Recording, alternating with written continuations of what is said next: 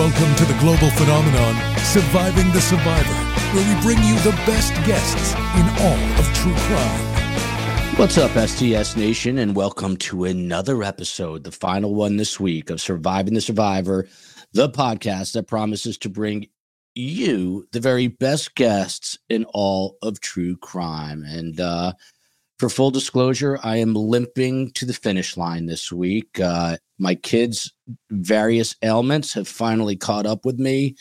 Uh, down basically half a bottle of NyQuil last night, and uh, I'm in a complete fog of cold. I have no idea what's going on around me. I'm going to rely on Ferrari Fil and Scott Duffey uh, to guide me through here. Uh, when one person ails, others come to their aid. Um, and there you go. And these two gentlemen will come to my aid.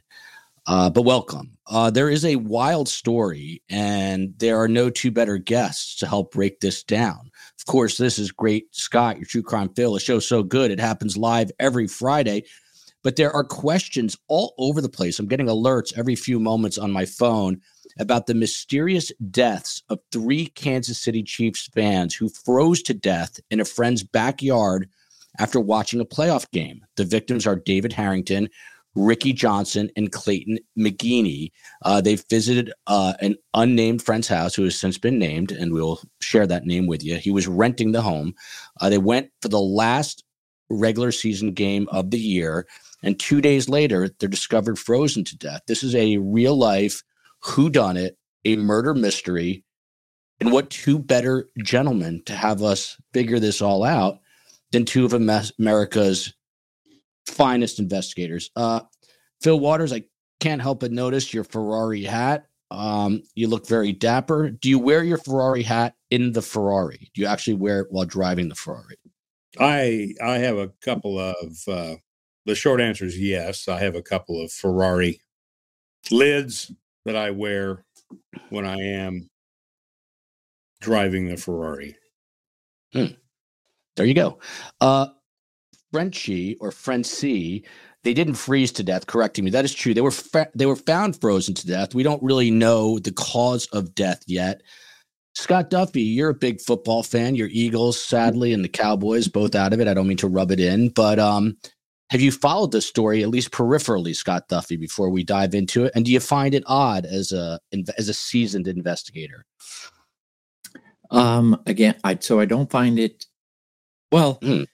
I don't know what odd is with regards to the information coming out. It's odd. There are a lot of questions I have. I have a feeling they're just keeping the lid on certain things. But um, yeah, I have followed it from the beginning. It's it's actually been um, pretty pretty interesting. I have I have my like book of questions. If they were to say, Scott, come on in here, ask all the mm. questions you want. I I have a go to list. Well, we're going to, okay, that's great because we're going to get to that in just a moment. Let me kind of just break this down. So, January 7th, there was a game. It was the last regular season game. Uh, they go to this friend's house. Uh, his name is Jordan Willis in, in Kansas City, Missouri. Uh, they, they're there for the game on January 7th, and no one hears from these three friends. And on January 9th, a fiance goes and knocks on the door. There's no answer. This guy, Jordan Willis, doesn't answer. So she breaks into the basement, uh, gets into the backyard, and sees a person frozen to death. And I want to be clear we don't know if they froze to death, that that was the cause of death, but he was frozen to death. And she calls police. Uh, Fil Waters, I know you've seen everything under the sun in your tenure in law enforcement, but is this at least peculiar to you at the very least?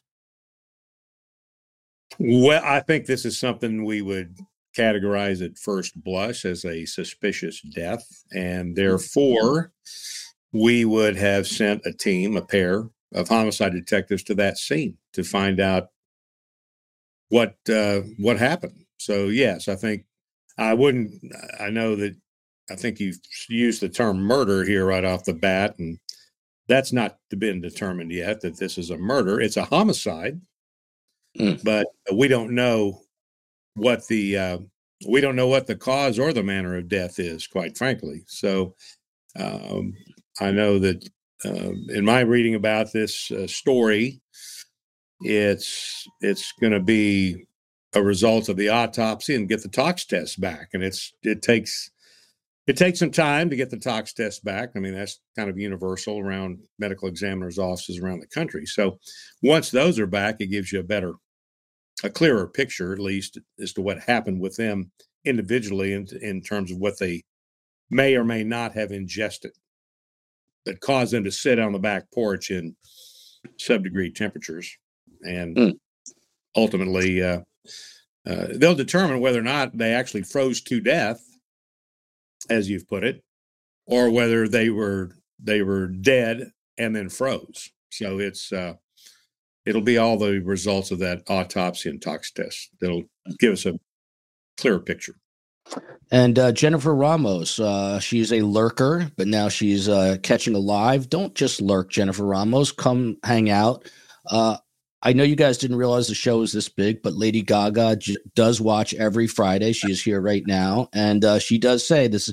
She was not in law enforcement, Lady Gaga. She's a singer, Scott Duffey. So she is, um, you know, she's she is mystified by this. Unlike you, Lady Gaga does not have the experience that you have. Oh, so she, she is. She would, uh, she would know how to describe something that's bizarre, given her particular. Uh, that is um, for, that's for that is for damn sure. So there's a lot of uh, moving parts here, Scott Duffey. The most recent thing that I found is Jordan Willis. He's the home renter. He's already he's already moved out of this home, and he's living at his parents. Uh, but the father now, his father has come out and said, "Hey, my son didn't do anything wrong." Meanwhile, the parents of the three uh, fans who were found frozen to death they say that the death is much more malicious than officials have led on.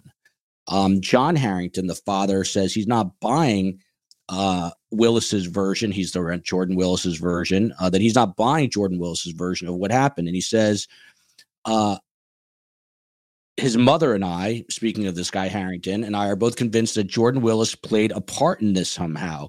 We just haven't figured out how yet. What else could it be? Perfectly healthy men don't just drop off the face of the earth. Scott Duffey, where would you start with this as an investigator? Where do you go? What's your first move? Uh, so Fil's referenced obviously bringing bringing in homicide detectives. So I, uh, I'm just going with statements that were already characterized in in the media, whether they're altogether true or some semblance of truth. But there was something referencing either hearsay or a direct um, article regarding the, the, the investigation from the police side of the house, and they said this is this is not a, um, a murder investigation, and um, and so they, thereby okay, so it's a death investigation. Um, so the, the the questions would obviously have to go to the um, to the renter. Let's just call him the homeowner at that point. He's the leaser, leasee, and so thereby, what um, what had transpired since everybody got together, and um, and what has transpired since, and put together a chronology, test those facts against reason and and whatever evidence may exist. But what we what I at least I don't know of what what the bodies, um, other than being frozen, look like. Like, were there obvious signs of any type of trauma? Was was there somebody in a pool? If there was a pool, you know, are we talking about three different locations in the backyard? My initial thought was, okay, this is a wild party that has alcohol and maybe other things involved in and uh and and maybe they were in a tent and then you know and so thereby you know slept and died of um, of exposure to the elements. So all all those things would come to mind of what what are we looking at and what you know when you survey a scene you're going to see some obvious things that are going to bring on more questions and and based on the statement from the uh the owner the friend it it, it may beg more questions and i think that's why the family is upset from what i gather just very little information that's coming out that makes sense. And so thereby we, we pretty much have to wait. Yeah, and uh, by the way, CVS, the longest receipt in America. Uh, Joel, uh, sad ordeal. My little cousin, my little cousin plays for the Kansas City Chiefs. Look at that. What a what a job that is. In this case, may get more exposure, hopefully later. Uh, good luck to your cousin as they move through the uh, playoffs here. Um, Fil Waters, uh, this father went on, and I know you don't like uh, family speaking out when a case hasn't been solved, but he says uh, there were four of you in the house. And by the way, there was a fifth mysterious person that we'll get to, but there were four of you in the house, and now three of them are dead, and you're not, meaning the renter, Jordan Willis. It just doesn't add up, the father continued. I'm thinking that he, the three of them, learned something or saw something that they shouldn't have seen, and he decided, well, I now need to get rid of you. Uh, Fil, is this parent being overly, I don't know, zealous about uh, getting this guy uh, caught for the murder of his son and two other people? Um, is he jumping to conclusions? well, of course he is. And again, you know, I understand his pain and his loss and that kind of thing, but to to jump up and immediately start with accusations and a conspiracy theory and this and the that uh, when he wasn't there and doesn't know the circumstances under which this occurred. And uh, again, there's nothing, it doesn't do anything to assist in the investigation. And it only just ratchets up the conspiracy theorists and people that want to glom onto that and and uh, continue to perpetuate that story and those accusations. And that's not the right thing to do uh, to this young man that uh, was there that it was his residence. And of course he has done what anyone would do. He's immediately moved out of that house as a result of what happened so I, as Scott's already alluded to, I'm sure this was a uh, a party, and it was these guys. I would imagine this is their habit, is to get together for the Kansas City Chiefs uh, games, dressed in all their Kansas City Chief regalia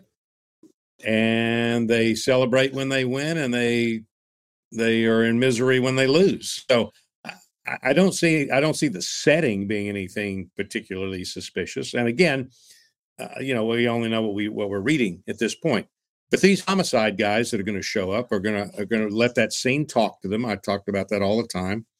Uh, that they're going to let the scene talk to them and then the other the other uh, at least the way we worked them was the other side of that would be the witness side which is going to be interviewing the witness. If there's a if there's a fifth person there uh, then interview that person and and go ahead of this gathering and interview people that might have knowledge about is this something that they do all the time? So forth and so on. Get a get a complete uh, investigative autopsy about the the circumstances under which these guys gather and, and what goes on there. So it, it, it is so early on into this thing. And uh, for for a family member or anyone for that matter to jump up and start making accusations, and you know they saw something they shouldn't have seen. Really, I mean, what? So what was different at this thing that I'm just assuming these guys have gathered before? Uh, in many on many occasions. So um, again, my heart goes out to that those families involved. Prayers go to them, but good grief, uh, compounding what's already happened with more commentary that does no good for anyone. I think it's it's one of those moments where they they need to just remain silent until the authorities, the detectives, can get with them and explain to them what they're finding in the investigation. Mm-hmm. The evidence lead them, and let's let's get there before we start making accusations. Scott Duffey, uh, two things. How long does it take for the uh, the tox and the autopsy reports, and what's really the difference there, Scott Duffey? Um, it, it seems like they they they can take uh some time. Um, you know, from from a couple of days to a couple of weeks. Fil and, and Scott, and, what the hell is going on here? You yeah. guys aren't giving me answers. What this seems like something that should be easily solvable. Uh, Scott, what is going on here? Well, if you have a gunshot wound or stabbing wound, then yes, you have some some clues. But if you have three bodies that have no obvious trauma and um, they're outside. I'm reading the one comment. Is it because it's three as opposed to one? Sure, that all adds to it. It's the mystery. I, w- I would even say we're all talking about this because it's the Kansas City Chiefs, and uh, the Kansas City Chiefs have have had their their ratings go up as a result of of a popular new fan added to the mix. So it's yes. all, all, this adds to uh, the great flavor of of um, you know tr- trying to figure out. But the, you know, Scott, I don't want to interrupt you, but I will for a quick moment. Karen Lee, I don't want to pull pull pull it up because we've got this comment here, but she says it can take six months in North Carolina to get toxicology reports. Are we going to be talking about this this summer, Scott? it could be.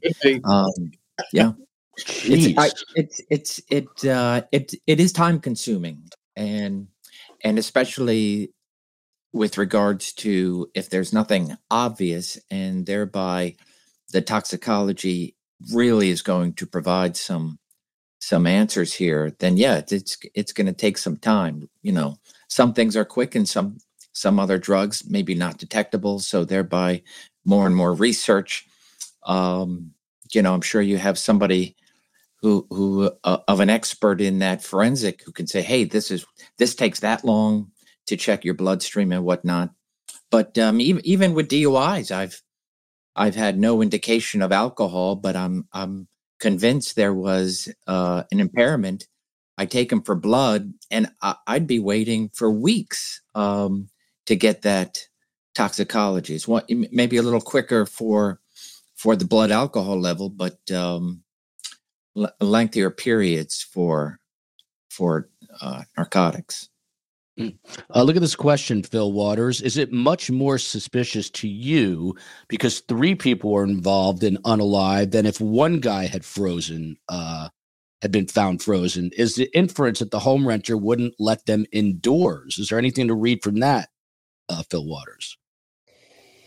Well, again, when I make these scenes, these types of scenes, objective, open minded, I don't come to any, you know, early conclusions and uh, I look and see what I have and where's the evidence lead me. I don't, I, given this gathering, and uh, the tox test may get expedited because this case has become such a high profile thing. So we may get those tox results back much quicker. They may go ahead of the line of all the other ones that they're going to have to test. But um, again, I'm, I'm just going to reserve uh, which direction this thing goes until I see evidence that uh, indicates where it's headed. So I, I uh, it, it is. Um, I mean, at first, at first glance, going to that scene, of course, you need to see where are the bodies. Where are they? I mean, if they're if they're laid out somewhere, that that may seem a little strange. Uh, if they're sitting in lawn chairs on the back porch, uh, and uh, we don't know how much adult beverages they may have consumed. We don't know if they took anything else other than that. So we just don't know. And again, tox comes back and they're going to determine the cause of death, which again, were they intoxicated on whatever to the degree that they became unconscious, unconscious, and froze to death? Or did the result of whatever they took was the death and then they froze? So, again, a lot of unanswered questions. We, we can talk in circles all day long. I mean, I, I mean we're just not going to have answers until these these tox tests come back and the autopsies complete and they determine cause of death and then once they determine the cause of death then they can determine the manner of death, and so they've got uh, they can they can determine it they can determine it undetermined, for that matter, or they could determine it as an accident. They could determine it as an overdose. They could determine it as a homicide, um, or they could determine it as a you know a suicide. Those are the those are the four uh, typical uh, manner of death. So uh, it's going to be one of the four or five. It's going to be one of those one of those uh, determinations, and and that's that's yet to be revealed. And it now, will be. Fil, you are not the kind of guy to sit on your hands. Let's just say hypothetically, this is back in your working days. This happened in Houston.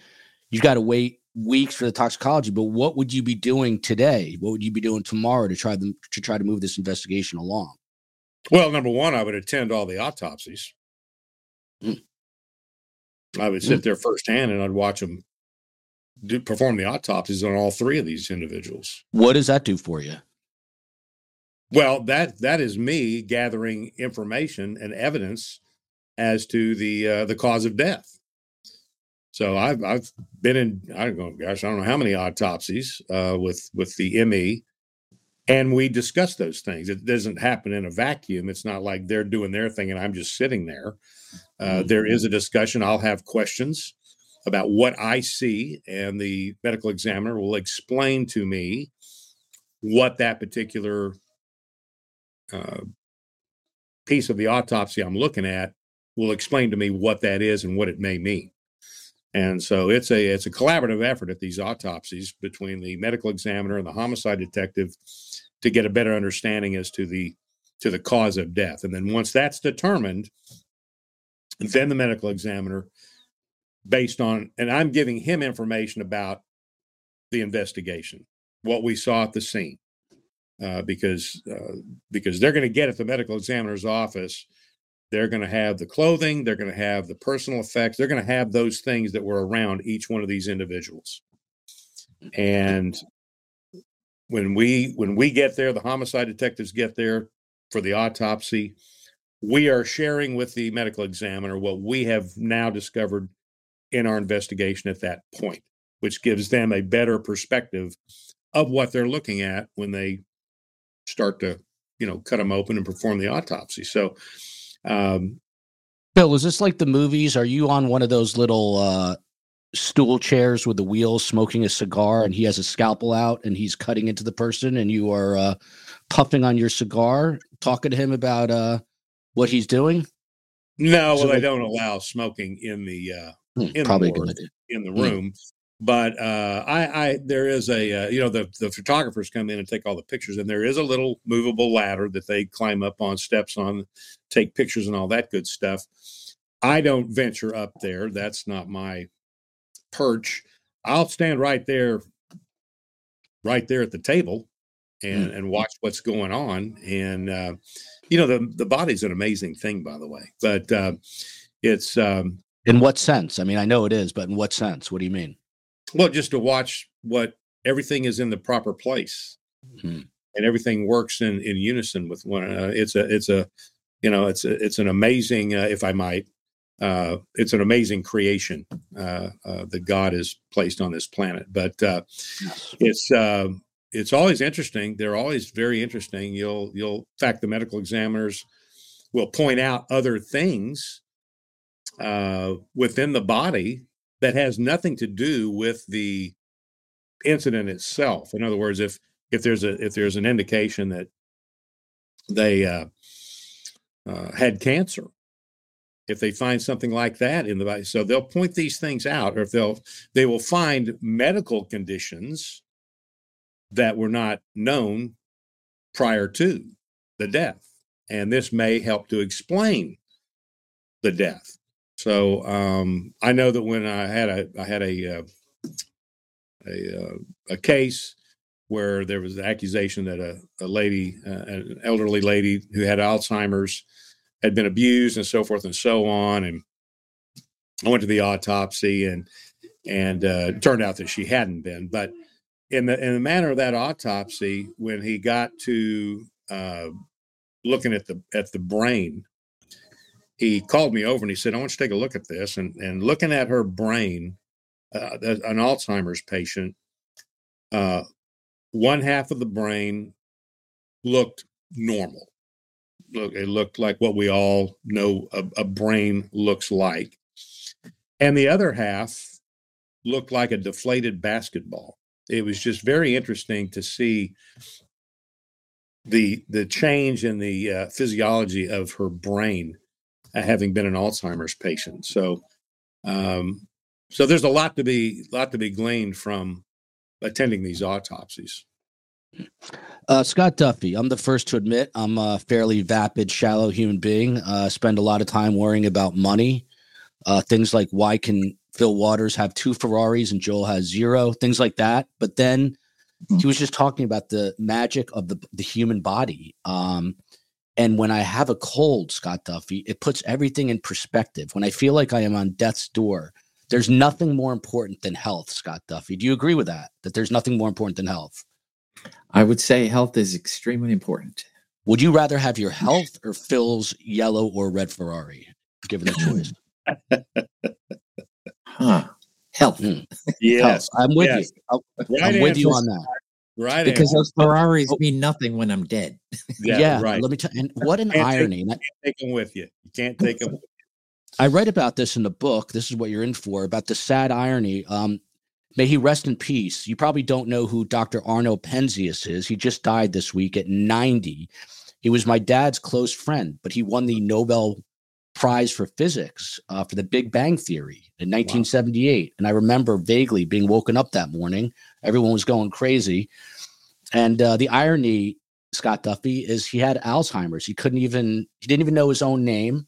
And he got a New York Times obit and he can't even read it because he's now dead. And this is what I write about in my book, The Absurdity of Life. So uh, this is what you have to look forward to. Tori v- Vincent here. How can they investigate specifically if they did not, I think, seize is what he's trying to say here, seize the home? So this renter, Scott, there's a, so many more angles to go on here. I think this is perplexing to the uh, the mass audience, and this is why I I got riled up a moment ago, Scott, because I feel like you and Fil should just say it's obvious it was a fentanyl overdose or whatever it is, but you guys are uh, you know not hemming and hawing, but you're uh, covering all your ground here. But the fact that this guy is already out of the house and in his parents' home, and it, it appears that this potential crime scene wasn't secured, is that a problem, Scott Duffey? I don't want to get riled up today because I have a cold, but Scott, yes, is it a problem? I mean, it, it's a problem only if it's a crime scene. So if if remember if law enforcement goes in and they they did all their due diligence and um, their interviews and what they saw all seem to fit a a reasonable picture, a story, and and now they're not going to put out anything because they're just waiting for toxicology. For example, there could have been um, plenty of evidence of of uh, narcotics and whatnot, and and and we all know uh, ju- just a very little bit of fentanyl that can can get into your system, and that's it. So let's it's it's it's possible they have done everything they can and uh, and so thereby you know they they don't need to secure it for a long period of time if their investigation is concluded.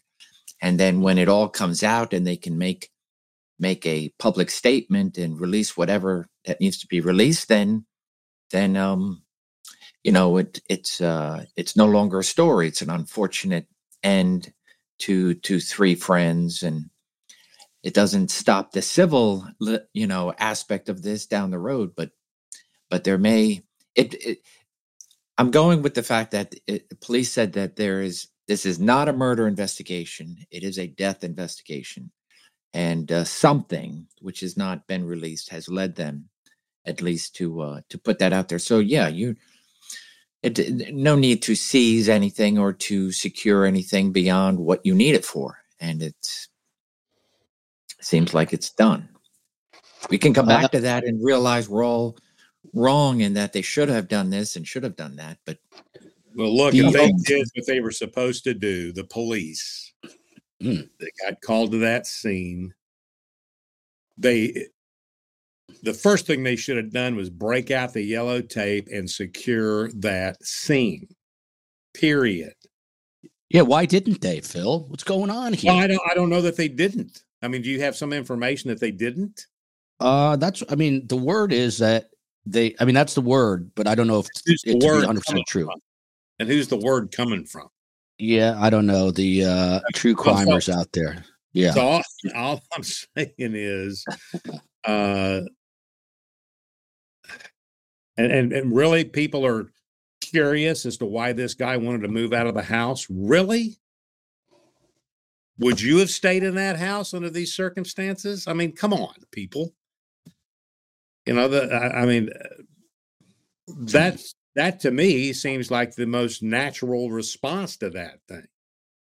Reaction, you know, heck, I don't want to go spend the night in that house. My three buddies just got, you know, just died. I mean, so I, I don't find anything. Now I'm talking about, I'm looking this to the eyes of a homicide detective. I'm just saying at this point, what we know is I don't see anything suspicious going on. And you have the officials saying that it is not being investigated as a murder investigation. So, uh, you know, they're adamant about that. Fil, if you're a lead homicide detective and you say that, you got to be damn sure that it ain't a murder investigation, right? You bet. I'm not going to let something. I don't like being, uh, you know, I, I don't, I don't want to look stupid, and I, I and I, I'm just saying that, you know, I'm I'm not going to get up there and say something that um, I don't know to an undeniable fact that this is what, you know, we are not looking at this way. And I've looked and I've had suspicious death investigations that Look at it. This is a, of poll that's just in, say, Fil. You know, a lot of people would say, "Oh gosh, I know that this and that and this and that," but when it all came to it, uh, it was it was an accident. Now there may have been some, um, there may have been some negligence involved, and then the determination is was there criminal negligence involved. So I, I'm just saying we're everybody just needs to get their panties unwadded about this thing at this point and let's see where the evidence leads. I need to and get a bell for when he says that to ding the bell.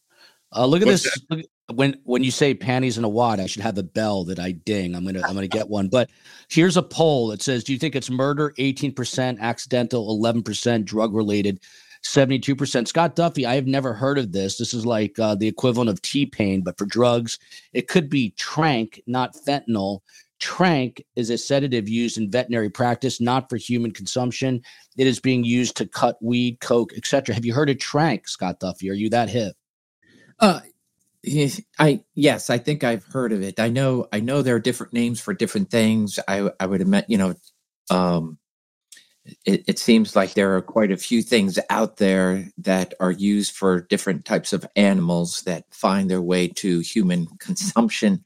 Um, so heck, yeah, they were, in, they were putting embalming fluid in marijuana. Yeah, yeah. I mean, they, exactly. these idiots that do that stuff, they will find something else Yes. that's even more deadly than what they're doing to add to it. So these people that are doing this crap, I mean, what a bunch of morons. But uh, Yeah. you know, there's no telling. I mean, and again, tox test, tox, and what evidence they found at the scene. That's going to be interesting. If they've got evidence of some sort of narcotics use or paraphernalia there, and then they get the toxic tox test back, and those results bring those two together, wrap them to that scene, then you know it's just furthering the uh, the evidence leading to the to the appropriate conclusion.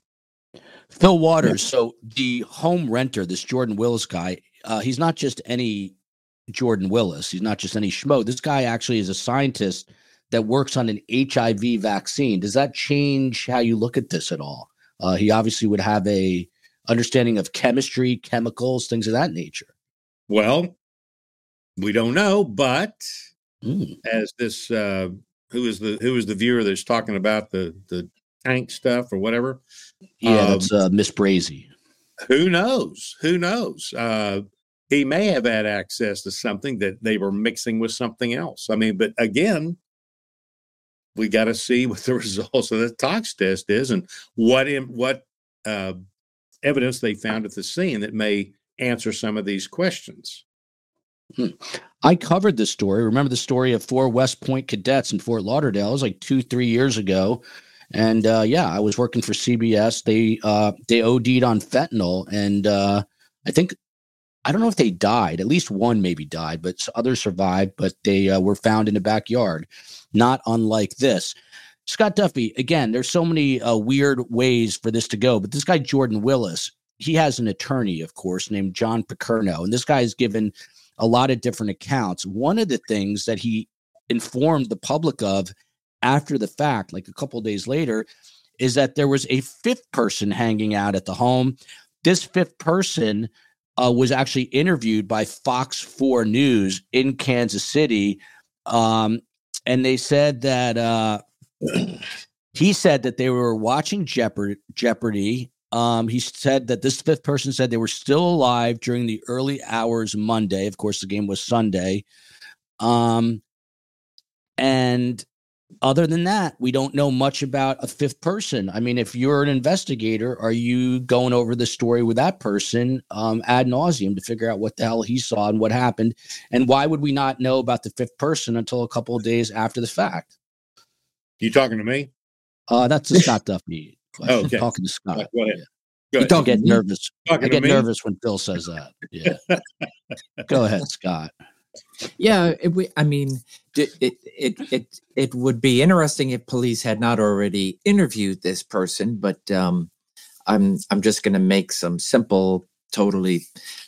uh, If if a law enforcement agency has done their job, and it seems like for all intents purposes they have, um, that uh, anybody that was associated with that party at any time when that party started have been identified and uh, subsequent, subsequently interviewed, right? So the um, you know the, the suspicious aspects are first and foremost more than one. So here, three people die, um, and and then of course an individual who is in that house. I know they say for days, but you know it it, it could be literally just hours uh, for the sake of of that these people have died, and so thereby somebody who the the the renter of the house is not aware. Um and and so there there are these things that make it much more interesting but i think fil and i are addressing it from law enforcement goes in. Yes it's uh it's odd but um it's no longer odd when xyz are are answered and and so thereby you're just waiting officially for tox results and still still a very unfortunate situation. And then you have an individual who yes is a what what seems to be like a lifelong friend but he has to realize hey it was my place. And um and and i'm i'm a very well educated individual um and i should have known or i should have done something but i didn't or couldn't. And so thereby i have to watch i have to protect myself civilly which you know unfortunately today is the reality of life.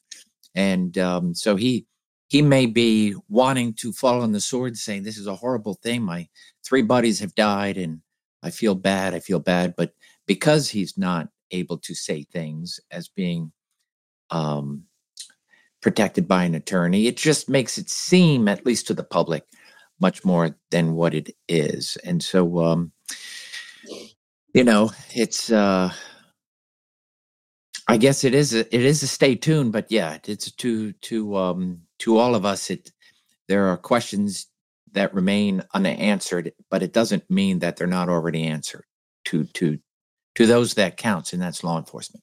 And family's not going to know. family's not going to know until Let me later. address the lawyer thing. Go ahead, the Fil. last thing that these lawyers need to do is run out there and start running their heads. I mean, it- hiring him is one thing, and that's fine, but the- the- getting it just adds further. You know, him running out there and saying blah blah blah blah blah. I guess he's trying to earn his you know three hundred bucks an hour, whatever it is. But good grief, that was completely unnecessary, and all it did was fuel the conspiracy. So I, these hmm. lawyers sometimes they just need they you know they they call them mouthpieces for a reason Sometimes they just need to discipline themselves. That there's sometimes where they just don't need to say anything. I mean, if they came up and they, you know, reporters, whatever, come up and say blah blah blah blah blah. I'm representing so and so, and uh, there's no statement at this time. I would refer you to law enforcement for those. The for those- irony is, uh, Fil would have been a phenomenal attorney, and he said he almost became one. Hey, Mona says Fil is now De Niro. Perfect. Uh, taxi driver, are you talking to me? Uh, so people chiming in about uh, Fil's use of that phrase from taxi driver. Um, so Fil Waters, back to you on this. This is a direct quote from Captain Jake Becchina or Becchina of the Kansas City Police Department. This is a quote. First and foremost, this case is 100% not, in all caps, being investigated as a homicide. There have not been any arrests or charges, and no one is in custody. There are no specific threats or concerns for the surrounding community at this time. The resident at the house was cooperative with detectives the day the deceased were discovered. It's a strong statement if they come back and something is amiss, isn't it? That's a very strong statement. And I can't imagine the captain making that kind of a statement if he wasn't, as he said, 100% certain. So, good grief. I mean, you know, if if, there's a determination at some point against what these stocks is, if there's a determination and the guy involved in this thing is cooperating fully um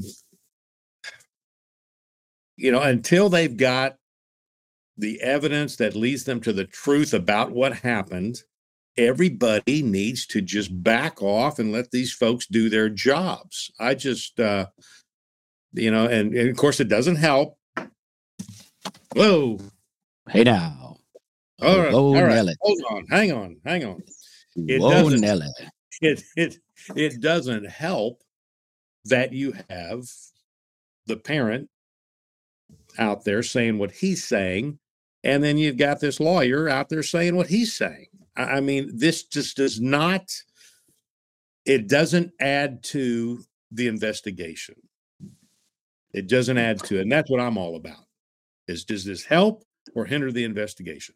These kind of statements getting people riled up on one side or the other does not help the investigation.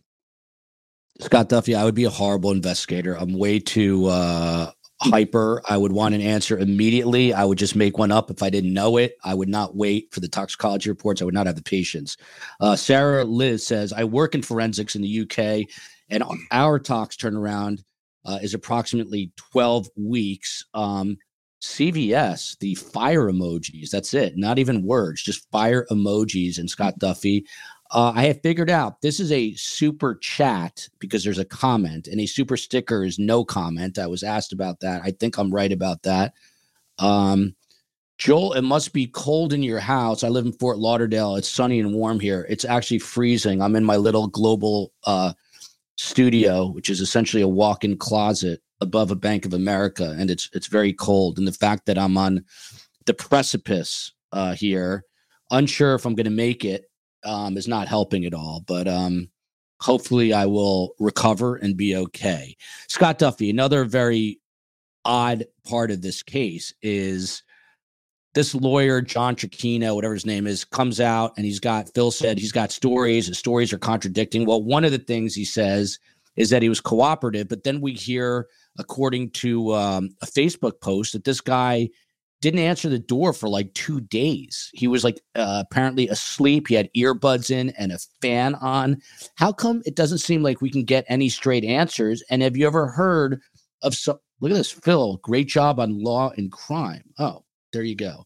I got that. I have a head cold, so I thought Law and Order, and I thought Fil was now a dramatic actor, so I got all confused. Um, Scott Duffey, what the hell's going on here? I mean, they this guy is missing for two days in the house with uh earbuds and uh, a fan, and he doesn't respond. That's not weird. That's not suspicious.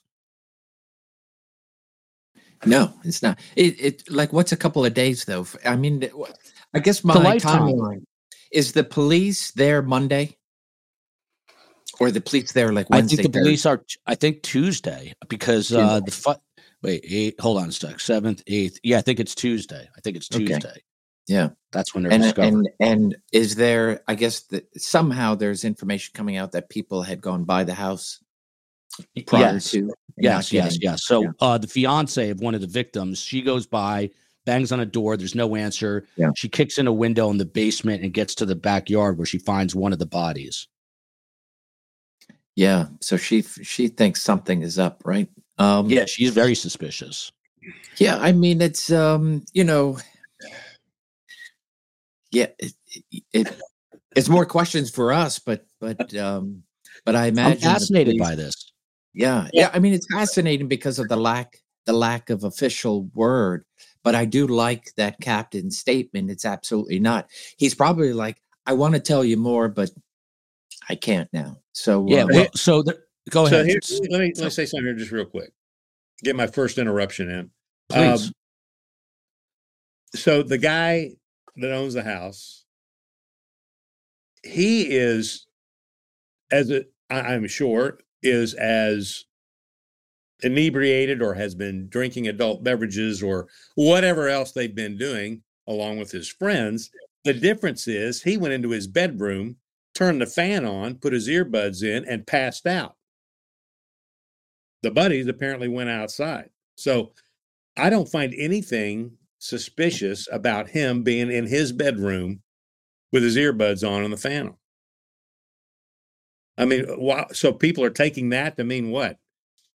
He did something to them and then he went and racked out. I mean, again, yeah, no indication here that this guy, unless he provided something, and that will be determined later.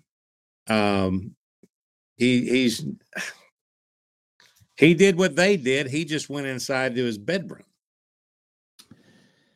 Yeah, and if I can, it's it's you know we don't know we haven't even heard when they've been declared dead. So let's just say you you do have a witness, and let's say it's a credible witness. Hey, they they were all alive when I left in the wee hours of the morning. Mm-hmm. I have to go to work.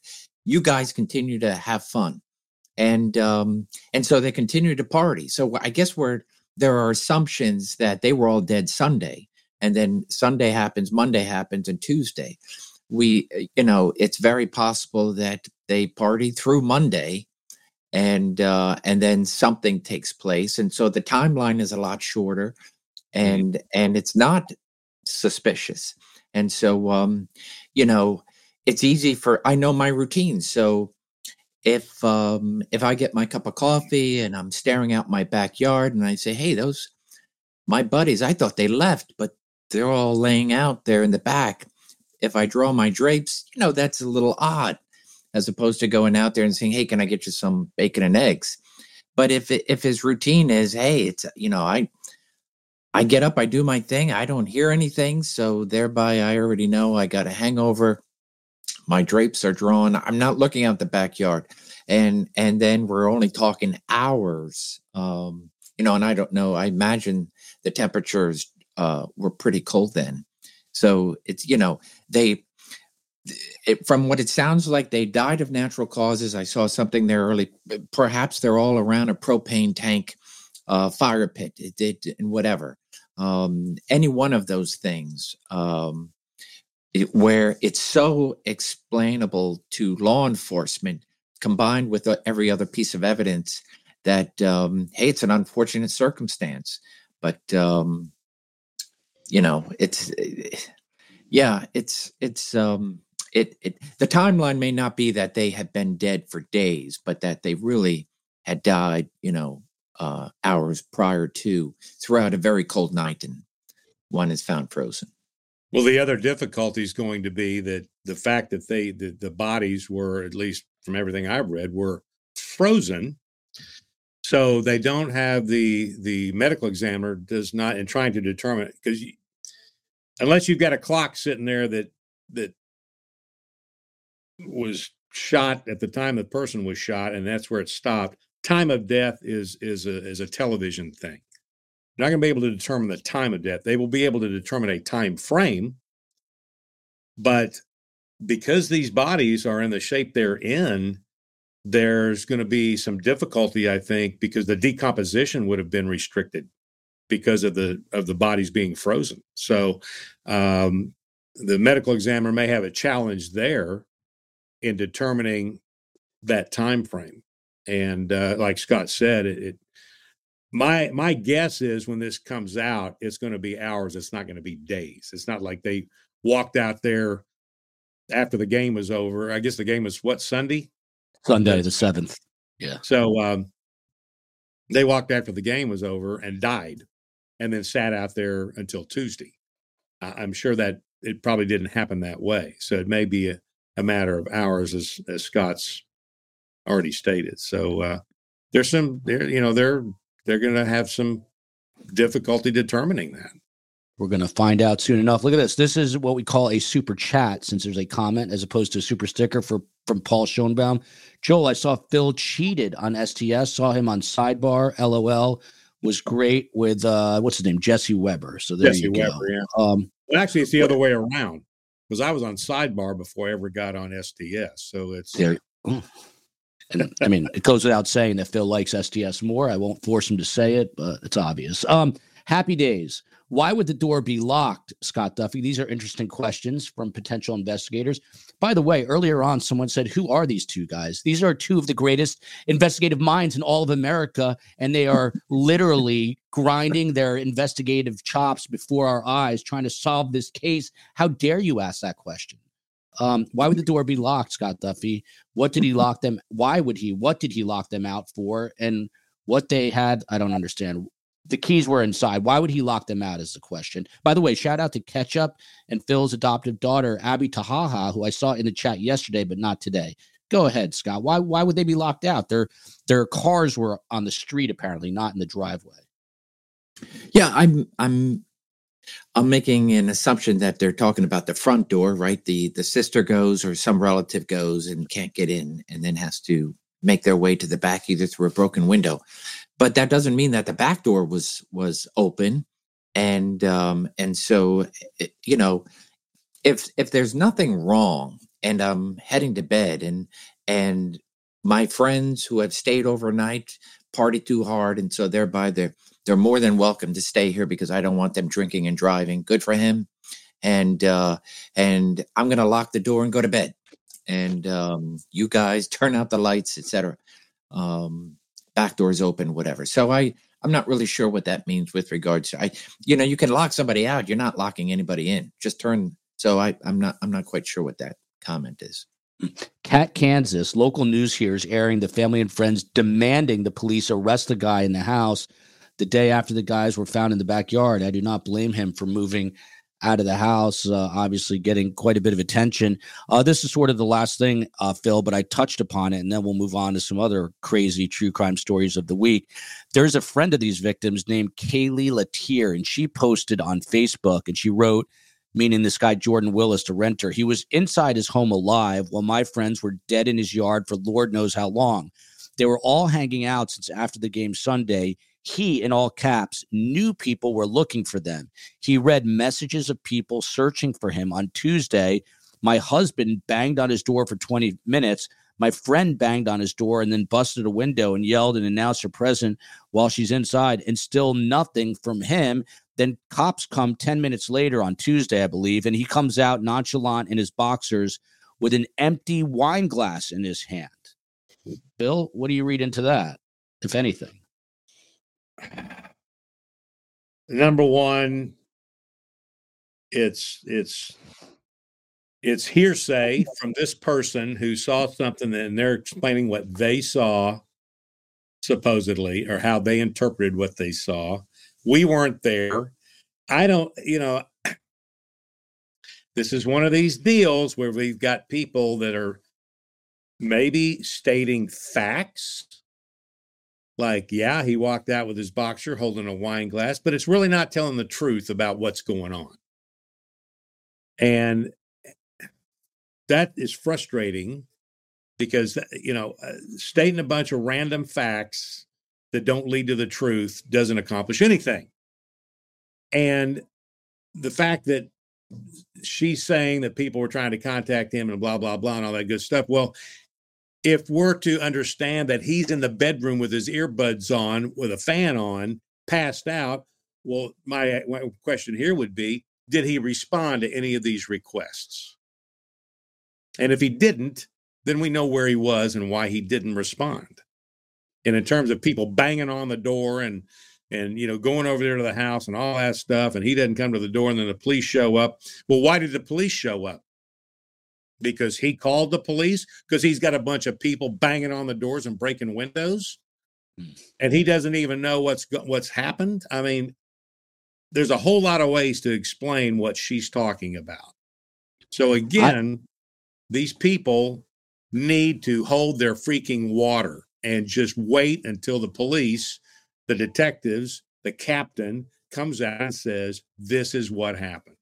This does not further the investigation. By the way, totally neither here nor there. I think women are probably stronger than men. Uh, the COE had the same cold. Uh, she powered through it. Um, I'm thinking of driving to uh, the ER and checking myself in and saying goodbye to Carm uh, right after this show. A uh, little bit says, "Can I be Scott's adopted wife?" Um, Scott, you have to clear that with your with your wife. Mm. Um, but Scott, here's an interesting question from uh, bossy Texas chick, uh, someone that Fil would want to avoid in Texas. It's just so weird that they would die at the exact same time when they couldn't help the coldest one. No, Fil is shaking his head, knowing, look at this. He's like a disgusted teacher. I've taught you so much, young children, and you have not learned a thing. Knowing all I've seen about different people have different endurance levels. Anything to this, Fil Waters? I know you want to get your two cents in here. Please eviscerate Bossy Texas Tech. We don't know that they died at the exact same time. I had a feeling he was going to All we that. know is that they found their bodies at the same time. This is what I'm talking about here. Scott Duffey, what about this? even a statement of fact. That's just conjecture.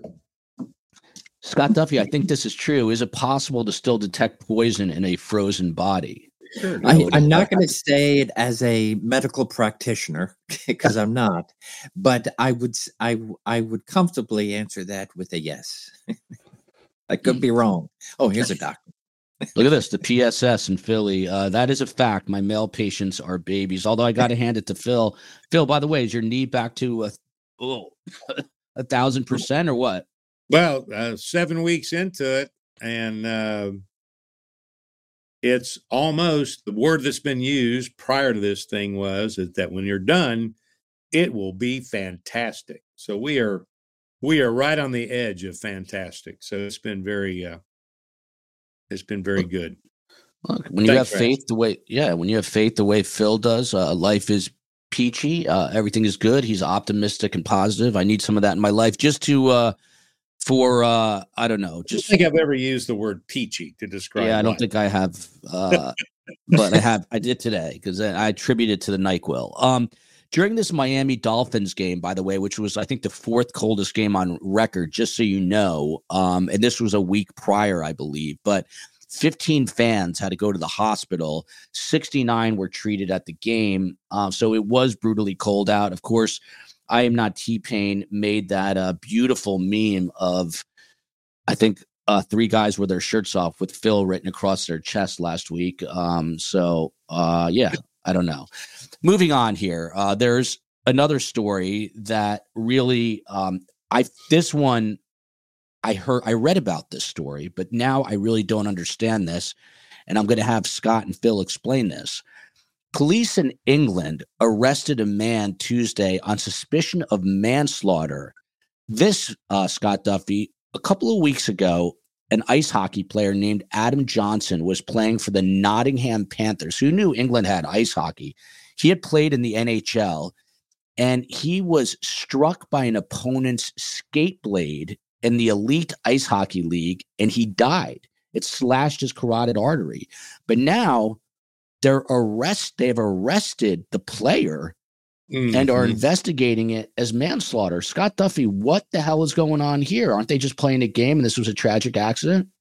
Yeah, so I I saw that right when it came out and I watched a couple of different versions of the video. There was some a really some really poor video out there, but I watched it over and over and over again. It was um so so the act is on camera Um, but like any good investigation, you you want to know what led up to and and of course what transpired and uh, I, I imagine through their series of interviews and witnesses and showing that there was something leading up to that event that um, thereby they felt comfortable beyond probable cause that uh, that that was an intentional act. Now, not intentional to hey I'm going to kill you, but intentional that hey I'm I'm going to smack you in the head and then who knows that that the uh, the blade hit a spot that I would have never imagined. So I think I think from what I've I've I've reviewed on that that there was some um, bad blood going on, some talk on some smack and whatnot leading up to, and um, and so thereby you know, yeah, just a horrible. Uh, what, what a way to yeah, what a way to go. What but but go. Yeah. yeah, Fil Waters. Um, we have all sorts in the UK from Julie Frew there. Video, as Scott was just saying, Fil Waters, video of the incident shows Johnson skating with the puck toward the Steelers' net. Petgrave, this other player who's under arrest, skates toward Johnson and collides with another Panthers player. Petgrave's left skate kicks up as he begins to fall and the blade hits Johnson in the neck. I mean, how could you charge someone uh, for manslaughter? I mean, how? I mean, you'd have to be like a trapeze artist to to want to do that um, in that precise way on ice, wouldn't you? Sounds like an accident to me, is what I'm getting at. Well, those those hockey players are pretty nimble, but uh, uh, I have not seen the video. I read the article. Uh, Scott, and you may be repeating yourself here. Did uh, did you see what Joel just described? Yeah, did you see the video, Scott? Did you? Yeah, yeah, you yeah, video, yeah. Is that, what, is that yeah. what, what, you saw? They, yep. It's a collision on ice, and instead of you know going down, the the leg comes straight up, and okay. and the blade. Oh, it the looks like it may have been a kick. A at, kick, yeah, at whoever was there. Yeah. So yeah. Here, here's what I would say is that They've charged him with manslaughter. Now, I don't know what the elements are for manslaughter in UK, but in Texas, it's someone commits an act and they are reckless. So I I would imagine that it's similar and it has really little to do with intent. Uh, if it was an intentional act, he would have, at least in Texas, he would have been charged with murder. But mm-hmm. because mm-hmm. of this manslaughter component, the act was reckless. So if if throwing the leg up in a kick, he was just kicking out, then he had some understanding that if an injury did occur, that this might be the result. So um, that's why they've charged him with it. It it's that reckless component is why they've charged him with manslaughter. If it was more negligent than it was manslaughter uh, or, or reckless, then in Texas, you would be charged with criminal negligent homicide because you might have done this, performed this act, but really didn't have any perception of what the results might be, which may end up being. I've seen cases. I mean, I only filed three of these criminal negligent homicides in 23 years, so they're they are rare, but um, and I have seen a manslaughter charge filed. And in fact, I'm working a, a case right now that uh, the manslaughter case was filed. And then it went to a trial, and the jury found the defendant guilty of criminal negligent homicide. So that may be what occurs here, but I'm just telling you that that wiggle room between manslaughter, criminal negligence, homicide is the reckless component. And uh, if but did I hear you say that in Texas you would have charged him potentially with murder, like first degree murder? No, no, no, no, no. What okay. I said was is that in order to charge somebody with murder, you have to have intent. So in this particular case, it would not appear that his intention was to kill this guy, this other player, but that they have charged him with manslaughter because what he did, the act he committed, which was kicking the leg up, with the bladed shoe on uh, was reckless. Now, Hmm. once it goes through all the system, if they have a similar charge to criminal negligence, they may end up after the investigation, prosecutors look at it, they may allow him to plea to a criminal negligent homicide charge of some kind. So uh, there's some room here to move, at least within the the process. And um, and I have again, I haven't seen it, so it would appear to me to the description of what Scott's saying is that this it's it's on that border of being reckless or was it negligent? I mean, is you know that this was a result of what he did. Mistrial says the player was notorious for cheap shots and penalties. Watch the video. He kicked hard at his head. Skate should never go that high. And uh, NHL players know uh, the dangers. It's like a UFC fighter. Their uh, their hands are deadly. Uh, he's a known violent player.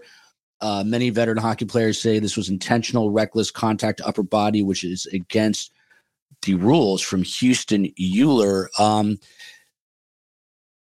the investigator here, the lead investigator, uh, tells everyone that this player later dies at the hospital. Again, I think it was his carotid artery artery that was sliced in his neck. He says our investigation launched immediately following this tra- tragedy, and we've been carrying out extensive inquiries ever since to piece together the events which led to the loss of Adam and these unprecedented circumstances. Uh, it would be rare, but not unprecedented for a hockey player to be charged. There was a guy named Giaconto Jim Boni who was charged in Italy after he slashed a player named Miran Schrott in the chest during a game back on January 14th, 1992. Schrott died. And uh, two NHL players in recent history have been charged with a crime in Canada for an on ice action. That would be Marty McSorley and Todd Bertuzzi. Uh, McSorley was found guilty of assault with a deadly weapon for a two handed slash to the head of Donald Brashear with a stick. I mean, Scott Duffey, um, this is a dangerous sport. You know, should one assume that if you're going to play that there's uh, that bad things can happen, or should there be liability against these players? Hmm. So, criminal rough sport. liability. Is that, yeah. I mean, yeah, yeah, criminal yeah, liability, yes. It, it, and look, you know, every every sport that uh, you know, look what what uh, happened to Hamlin. You have uh, an immediate um, hit. That's ex- you do what is expected of your job, and you do it the way you train. And, and law enforcement is no different. You do what what you do in training, and and so here this is where interviews come to the video itself is is um, unfortunate to someone who watches but is not not aware of the the uh, the rules and so forth in in hockey. If i were to look at it as just a fan i'd say wow that just sucks that just sucks. It's uh it's an unfortunate tragedy. Um what do you do to correct it right? They'll bring out neck guards and other sort of things. Um but then you get into the investigation where you know they're like hey hold hold off. This this is a pattern for this guy.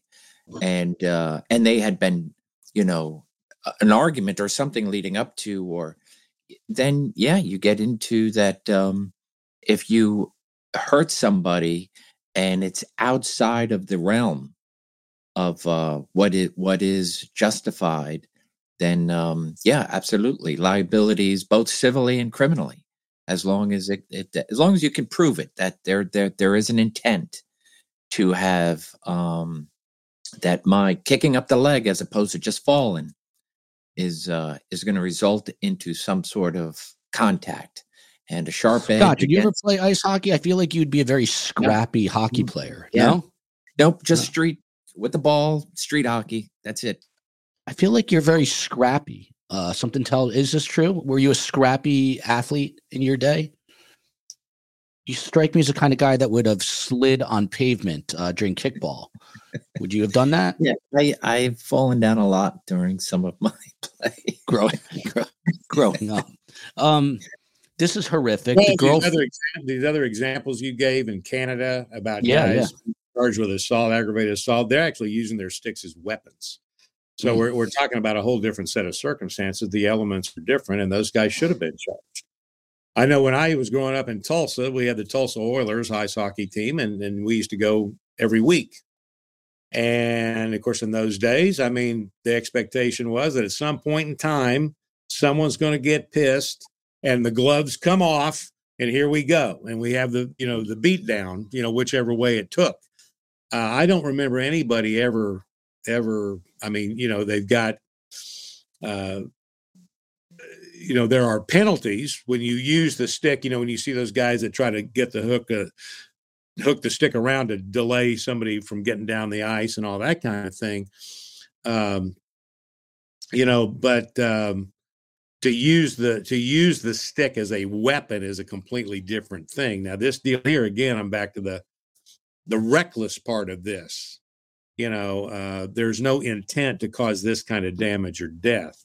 He was kicking, knowing that it was if he made contact, it was going to result in something but um, that's why we have this reckless component, I think, involved in this thing. So, Andy Um, School, very passionate. She says, guys, this was beyond any inherent danger that comes with the job. This was murder. Watch it. I have not seen the video, in fairness to everybody. Uh, it was purposeful and late eye kick. It was murder. Uh, Fil's getting worked up there. Uh, we are old enough, the three of us, sadly, to remember a time before hockey players even wore masks. Uh, they used to run around with all their teeth missing. Um, I was listening to Coast to Coast AM. Bill Waters, you know, I'm very fond of that last oh night. yes, my, yes, Art Bell, yeah, and my Remote- NyQuil remote Haze. viewing.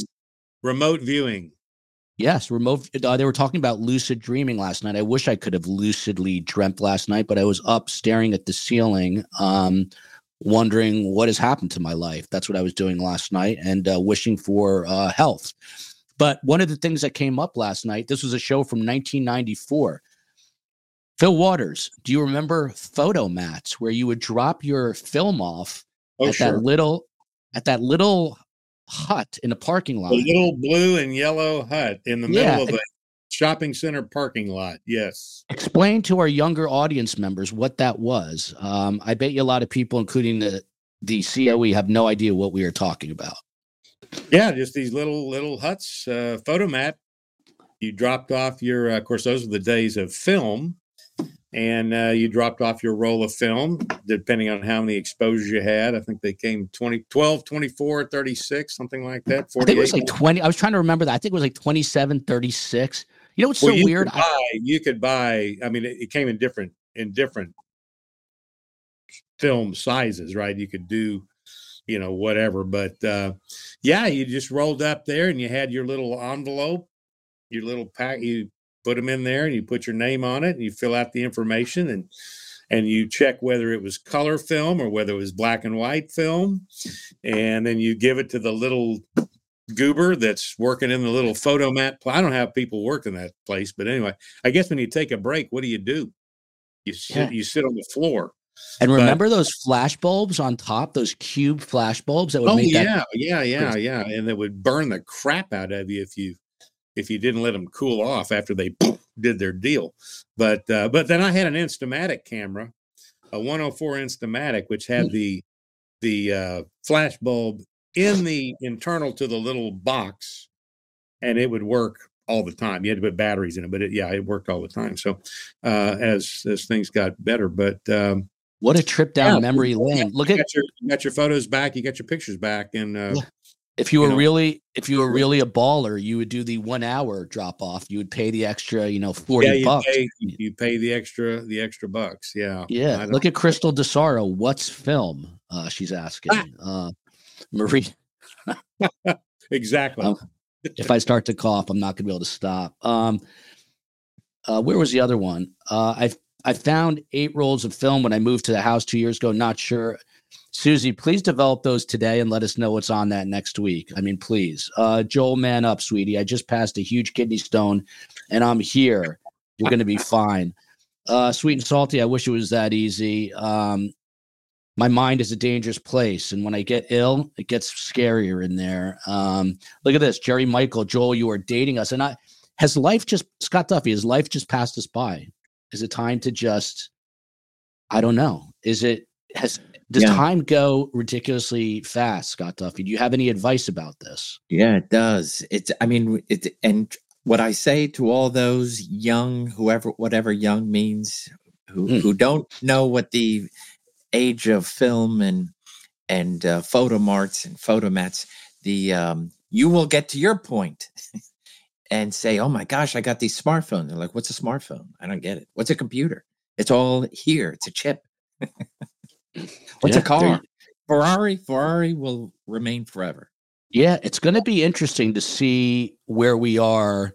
You know, I say this in the book. By the way, I would tell you, I wrote a book. Uh, Carm in the book, she started life with horse and buggy, horse and buggy, to where we are today. It's hard to believe she did not have a car in uh, the former Yugoslavia. That's the book. Do me a favor if you're feeling in a in a I don't know some kind of nice mood, order the book this weekend. I need to show my publisher that we're legit. Um, Fil is about to get riled up, and this is why I purposely picked this story. So let's get right into it. But I'm warning everyone: you're going to hear uh, anger and venom right now. A California woman, uh, Fil Waters, she was facing up to four years in prison for fatally stabbing her boyfriend more than 100 times during a drug-induced psychotic episode in 2018. Instead, she was sentenced this past week to two years probation and 100 hours of community service. Last December, Brian Speck, Spetchker, uh, Bryn, I'm sorry, Bryn was found guilty of involuntary manslaughter in the killing of her boyfriend, Chad O'Melia, 26.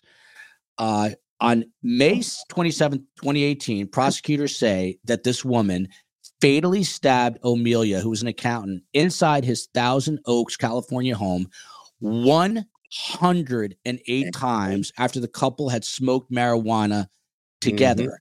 And the Mhm. judge basically just gave her a slap on the wrist, and the Yep. father of this victim is beside himself. What the hell is going on in California, Fil Waters? What is going on? I mean, this is a travesty of justice. 108 times. This wasn't like uh an accidental stabbing 108 times fil please what do you what do you have to say about this Yeah, and the judge blamed it on cannabis intoxication, overdosing type stuff, which that is the most dangerous drug in the United States today, in the world today. And- marijuana oh yeah, hmm. how come and we're running around legalizing it and blah blah blah. And every place that it's been legalized, even this medical marijuana stuff, is a scam. But uh, that's a to- totally different time, and that'll get them going. What I just said will get them going. So all you potheads out there, get ready. Uh, so I, yeah, I read that article. I was just amazed. I don't know. Of course, the judge was probably in the back, you know, hitting the bong while he was making his uh, decision. But um, you know uh, that that is that is such a miscarriage of justice uh, to give to give that girl a pass, like you just said. I, I mean, I read 108 times she stabs her boyfriend to death. And she's not being held there there's no accountability. She's responsible for it. She did it. There's no question about it. But the system has failed that family of that victim and she has not been held accountable and uh, i would be interested to see what ends up happening and I, I don't wish anything bad on her but i you know if she's got any sense of of conscience at all um i'm going to be curious to see how she handles this. And uh, i i just um my heart goes out and prayers go out to that family of that uh of the victim you know that that's just that's atrocious it Hmm. really is what is going on in California? Get your act together. Kristen Froschhei- Froschheiser says, uh, Scott, I do actually know two people who claim that they get psychosis when they get around marijuana. Is you worked uh, the drug trade in the FBI? Do people go psychotic from weed? Is that possible? yes Yeah, and and especially with with just about every every, but especially marijuana, and when marijuana really was key during my investigative days, and so much put into that marijuana. Um, so I yeah, I've I've seen quite a bit, and and I've seen the most violence uh, of of um, in in marijuana investigations. It's it's it's you know it's an amazing well, thing. regardless, marijuana today is is around. I think I'm right about this. Twenty to thirty percent more potent than the stuff that I was buying and selling when I was working narcotics, and probably the same time that Scott was working it. So uh, this stuff now is it's unbelievable, and you look at every state where they've legalized this crap, especially for recreational use. You're getting all those negative things occurring, and and it is it is affecting people between the ages of 14 and 25 the most. So, uh, and then they're finding that people that have smoked this crap chronically all their lives, they're now surprisingly coming up with all sorts of health issues between the ages of 65 and 75. So, I, you know, I'm amazed. I will tell you this in my experience, I never saw anything good come out of the abuse of alcohol or the use of marijuana. So you can put that in your pipe and smoke it. I, I can't cough. I'll never stop. STS Chief, everything. Did you guys know Joel and Carm? This is true. We're going to be interviewed live on Sunday. We're doing true crime with the Sarge, Detective Joe Giacalone. Please come join us for a fun-filled hour talking true crime. Uh, this Sunday, it is True Crime with Sarge, Joseph Giacalone, retired NYPD sergeant a rising tide lifts all ships. Let's support Joe, and uh, he's doing great work. Uh, Fil, this question is directed to, at you, Fil, not Scott, but Fil. Do you think cannabis is an appropriate alternative to opioids for chronic pain patients? I've heard that argument. There are people that come out and say that. Um, I mean, that's, I guess that's an opinion. Uh, I'm not a doctor, but I would tell you that uh, uh, to use the word here appropriate, um, I don't think cannabis is appropriate for any any use. And and you know, then there's only a few. There's a few folks that this this pain thing. Uh, you know, opioids themselves, you know, they help people when they're used in the right manner but this cannabis stuff, it's a narcotic. And that's the difference between alcohol and and and dope, you know, marijuana, because cannabis. Alcohol is a drug. Marijuana is a narcotic. And uh, I don't see any again, I don't see anything positive coming out of the use of of marijuana in any form. So that's that's my opinion and that's been my experience. So I just uh, Space Coast on the West Coast has his opinions. By the way, go Niners. He's a big Niners fan. Uh, he has never touched marijuana, but he does say your favorite bands would have made garbage music without smoking the marijuana drugs. LMA, LMA. Well, I have to uh, respectfully disagree with Space Coast because uh, I read Eric Clapton's uh, autobiography, and he and he's not the only one that has said this, but through all his drug use, and he got into some heroin, he got into some pretty heavy stuff, but the marijuana stuff and all that good stuff, he was always curious as to what he could have accomplished without being dumbed down by using that crap. So, uh, yeah, I grew up in that era, Space Coast, and you know, it would have been amazing to see what would have come out of that without the use of all the psychedelics and the dope and the pot and all that stuff. But anyway, that was part of the culture. Then you know, that's part of the deal. Sex, Wildfire, drugs, I, right? Uh, there you go. Sex, drugs, and rock and roll. I love Eric Clapton. Uh, Scott Duffey here. So uh, this woman who stabbed this guy 108 times and gets a slap on the wrist, she says in court, and I quote, My actions have ripped your family apart. You think? I am broken and aching inside. She looks a little crazy, by the way. I know I shouldn't say that. It's um very judgmental, Scott, but she doesn't look all there. Uh, I, but maybe that was during her psychosis. I heard, uh, I heard, I heard that, I, I heard, this is diff- difficult English. She says, I heard that you never see Chad again. Um, and then uh, the father says, it's been five and a half years where she has got to live with her family and we get to live with a box of ashes. Um, Scott Duffey, you get the final word on this.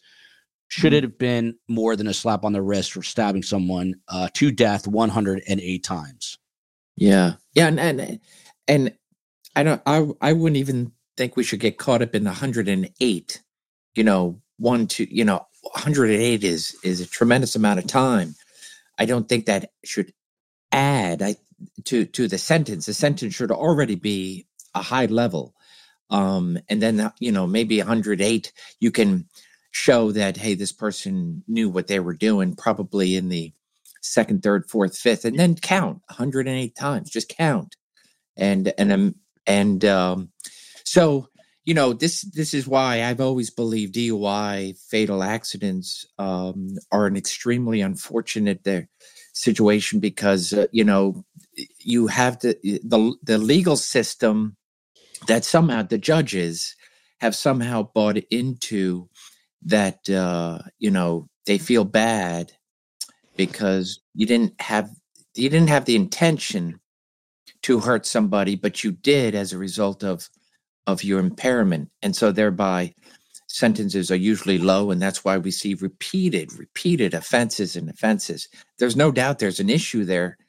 but um, but here, you know, to to to be able to hang your hat on a substance, I took it, um, and thereby a, a violent action took place, and now I'm excused of it.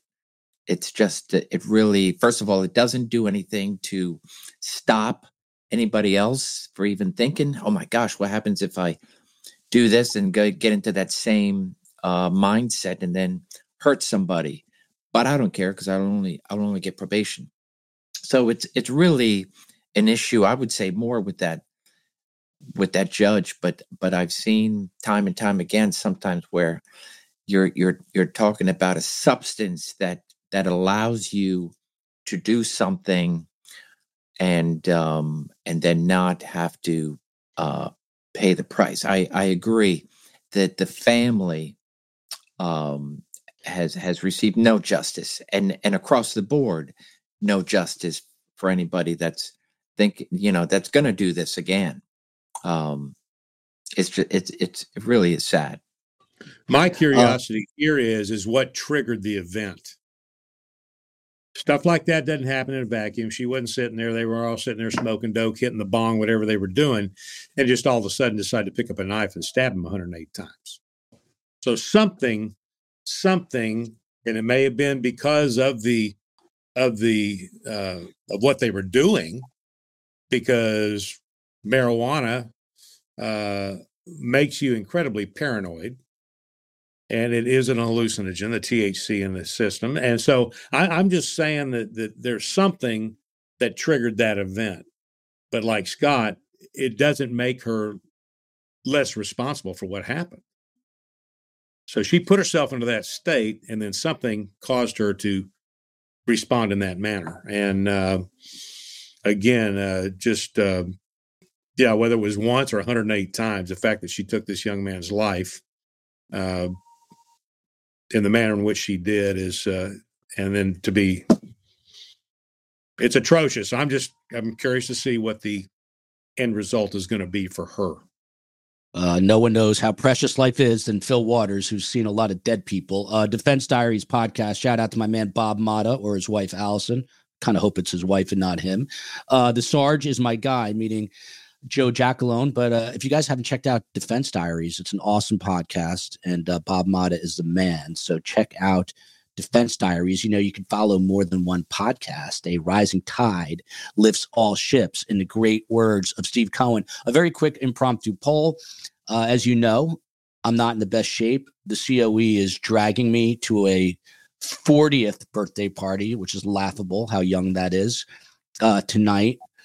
I feel horrible. Uh, Fil, should I concede and go, or should I create a ruckus and say, I don't feel well, I don't want to go, and just stay home? What do you think, Fil? You're wanting me to give you marital advice here? uh. Joel? Do you remember your 40th birthday, Fil? Someone gave me Depends for my 40th birthday. I a do remember my 40th birthday. Yes, it was a surprise party, and my uh, my wife has uh, had my son and a friend of his um, get me to take them to the uh, the range, and we got out there and uh, fired our uh, our 1911s and our uh, AR-15s and had a grand time. And by the time I came home and walked in the house, there were like 50 people standing in it yelling "Happy Birthday!" So, yeah, I do remember that one, and I think I did get. I don't. I just remember the balloons. I just remember the balloons were all black. That's what mm-hmm. I remember. But uh, uh, I may have gotten some depends on that deal. I know that there were some of those gifts, those ha ha ha. But um, you know, 40 doesn't seem that old now. Look at this. I'll be 40 in 2029 ish. Space Coast rubbing it in, rubbing it in. Uh, Scott Duffey, what did you do? I'm sure you did something very lavish for your 40th birthday, if, it, if your Halloween costume is any indication. Um, no, I, if I remember, my 40th was, um, a bunch of close friends, couples going out for a nice dinner. That's what I kind of remember. Sorry, I don't have, I don't really have a memory of that. or celebrating a 40th birthday. It's like celebrating that you're seven. Like it's, uh, who cares? You're 40. It's not even, make it to 90. Now we're talking. Um, and look at this. Beach Bum says, Why are you assuming that Scott is over 40, Joel? It's a great question. Here's another odd story. Uh, Fil Waters, where do you go with this one? And uh, I am delirious at this point. Uh, there's one thing that we have to discuss before we go, which we'll get to, and uh, Fil will get uh, riled up about that one too. But hang on a sec. Six people, Fil Waters, were just found uh, in a remote area of the California Mojave Desert. Uh, the five bodies are discovered around 8:15 January 23rd. A sixth body, I think, was discovered a day or so later. It's a very remote desert area. They were all shot and killed. Uh, we have not, according to police, we have not confirmed the sex or the age of any of the decedents at this point. So that information will come out as we continue the investigation, as well as the cause and manner of death.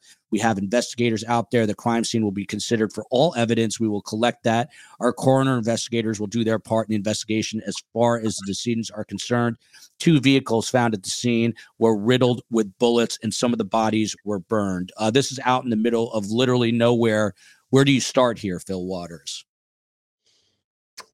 Well, you start right there at the scene, like they're doing. Um, you're going to have to get, um, you know, all the information you can on the people involved and and why are they uh, there and uh, if you can determine that um, that sounds like it's quite a scene and a lot of uh, a lot of physical evidence i'm sure there would be a lot of forensic evidence i'm sure burning the bodies was to try to destroy dna type stuff and that kind of thing but um, yeah that sounds like a very uh, for lack of a better term a complicated scene that they're really going to have to sift through very carefully.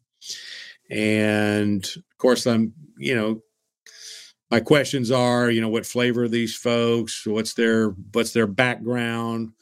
What um, where are the, where's the evidence going to lead? Is this a is this a dope deal? Is it gone bad? Is it a human trafficking thing? Is it, it you know what what's the what can they determine what is the basis for this for this particular scene. So uh, got a lot of work ahead of him, and there may be something there that's that really stands out that makes it obvious. Uh, but obviously, somebody was not happy with them, and they're making a point to others that may be involved with those folks. Um, Scott Duffey, we see shows like Breaking Bad with uh, cartel members in there. Uh, by the way, Lily says, I just moved from Kansas City. There's only two detectives in the whole hmm. Kansas City Police Department. That's why they didn't put much uh, to any time into the investigation. That's interesting if that is true. But Scott Duffey, these uh, these cartels are they really as vicious and violent as we see on TV, portrayed on TV, or is it even worse in real life? Oh, I I I I think worse. I there's I've seen um, some pretty horrific things, and I've heard through some pretty uh, firsthand experiences or secondhand talking to people who have gone through it. Um, so, haven't been in the drug game, and many drugs come from Mexican cartel. Obviously, there's many um, intermediaries uh, who who don't deal with cartels, but I've come across some of our local dealers who have, have gone right to to the cartels in order to cut out middlemen and um, what you know, to have listened to them as to what could happen if um, if they testified or worked against them. Uh, it's amazing to see when somebody is willing to say, "I did it. You got me red-handed. I'll pay the piper. I'll plead guilty, but I'm not testifying against the big man." That being a cartel member for what they could do to me or my family, it's um, it is amazing. So I I do believe in in uh, the horrific um, aspects, and that I did see one comment there, but that's that's what I was thinking um, right off the top of my head with this the uh, head with this killing field, so to speak. So what is what's going to be the common denominator if they're all strangers, if they're not, or are they family members of somebody that did did wrong? Uh, it'd be interesting to see if there is some of that in, involved. And Scott, as I'm ailing here, barely clinging on to uh, my sanity, my health, and my uh, my wherewithal, uh, the COE is telling everyone my age. Uh, it appears I'm the same age as Bob Motta, but it go once again, Scott. Cherish your health, not Ferraris. It goes very quickly. However, this is a great point, Fil, from Kathy Castro. Fil, since you can't take anything with you, just give Joel one of your Ferraris, especially since you can't drive two Ferraris at once. Not going to pressure you, uh, Fil, but someone has put it out there, and I would ask you to consider that at one point um, down the road. Um, Little Bit says, I tried pot once per the doctor and wanted to go to the emergency room and no one would take me. It was horrible for me. Yes, there you go. So, from one drug story to another here, and I'm curious if this surprises either of these two fine investigators. A head, and then we'll get to the last one. A head and body parts uh, were found in a drug addicted woman's freezer. Uh, turns out Scott Duffey, it is the drug dealer's uh, head and body parts. Uh, his name was 40 year old Kausheen Gelzer, otherwise known as Dave Draper. It's interesting that your name can be Kausheen Gelzer and or Dave Draper. It's weird, hmm. right? Uh, two very different names for the same person. Heather Steins, this happened in the great borough of Brooklyn, I believe, in New York City. She was detained on Monday night after cops received a tip about the grisly find and found the body parts in her freezer in Brooklyn. She was a mom of two, still is, and uh, she's undergoing psychiatric evaluation at Brookdale Hospital, a psych hospital in Manhattan. Uh, and she tells police that her husband, a guy named Nicholas McGee, who's in jail for a different crime, killed the drug dealer in September in a dispute over drugs. Then he just simply chopped them up and put the pieces in the freezer. Uh, does this surprise you, Scott Duffey, that this person's head and parts of his body were in the freezer in Brooklyn for uh, months at a time, if not years. Does it surprise you? Surprise? No.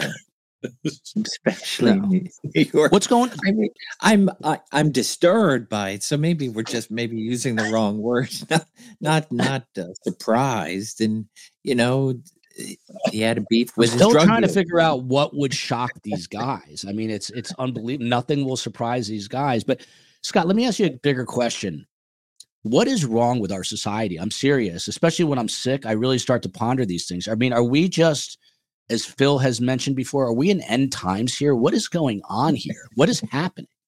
It's, it's, I'm, I'm, I'm hoping we're not in end times, or at least if the end times go on for a couple of more thousand years, I'll be okay with that. It's, yeah, I tell you, it's the depravity, especially, you know, um, of these uh, criminal acts is just, and, you know, it's, it's amazing with, especially as I've heard many different stories of people um, storing different body parts in their freezer after they've offed them that, uh, you know, it's um why not get rid of them why why keep them in your freezer? Is there a little bit of cannibalism thinking going on? Are we talking jeffrey dahmer?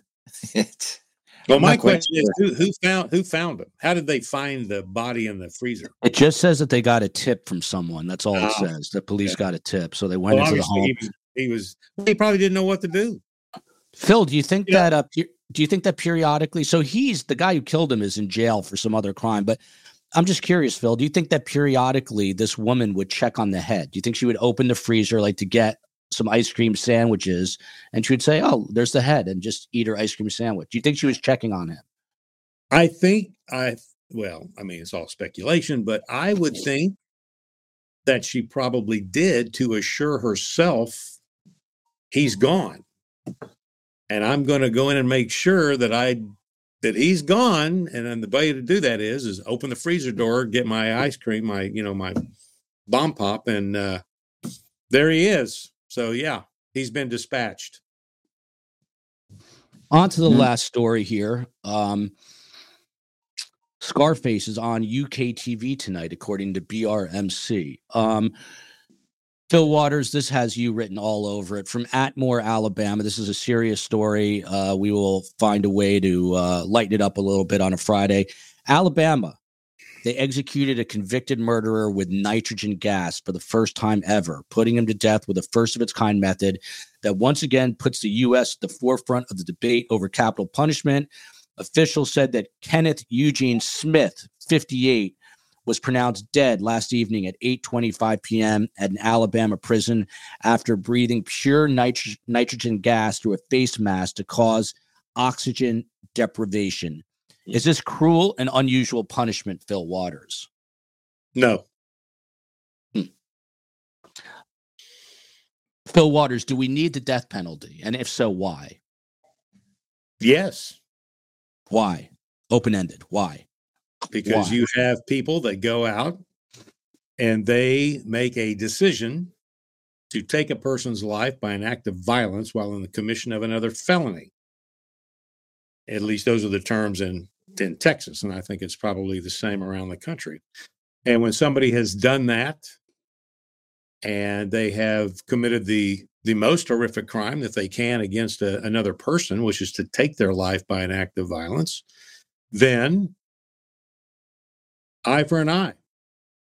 That uh, uh, we were uh, were were directed in the book of Genesis about that. That uh, you take another person's life, then you pay with your own. And we go through the process of the criminal justice system that brings that person to a jury and the case is presented. And if that jury determines beyond a reasonable doubt that they are guilty of what they've done, and then they have a choice of whether or not to levy the death penalty and if that's what the jury decides to do, then that's the sentence that should be carried out. And I don't, uh, I don't, uh, I put nine people on death row myself, including two cop killers. And I sleep very well at night knowing that those people, those mad dogs, were where they were supposed to be. And uh, so I don't, I don't have any, and, you know, people talk about it's not a deterrent, it's this and that. It certainly is a deterrent. It will deter that person from committing that crime again. And so they call it capital punishment for a reason. It's a person that's been held accountable for the act that they committed upon another human being. So um, I got uh, got no problems with it, and I think it's it's uh, it's necessary. Uh, Fil, let's uh, implode this entire show. Someone asked this question earlier, and I forgot to ask you. In that 108 uh, psychotic weed stabbing death, if the man did it to the woman, do you think he would have given been given more than a slap on the wrist if it was the other way around? You talking about the the 108? Yeah, the, the, psychosis, yes. In, in other words, if the male stabbed the female and she died from 108 stab wounds, would he have just gotten a slap on the wrist? Or are we living in a double standard here, Fil? No, I I, I think the uh, the sentence would have been much more harsh. Hmm.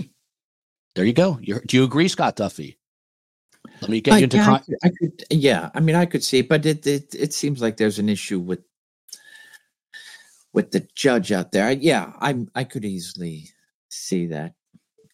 I didn't I didn't pay attention to anything that was I like I don't know enough about the case of what what she was about before and I agree with Fil. I think there was something going on and in her head and it wasn't something that just happened.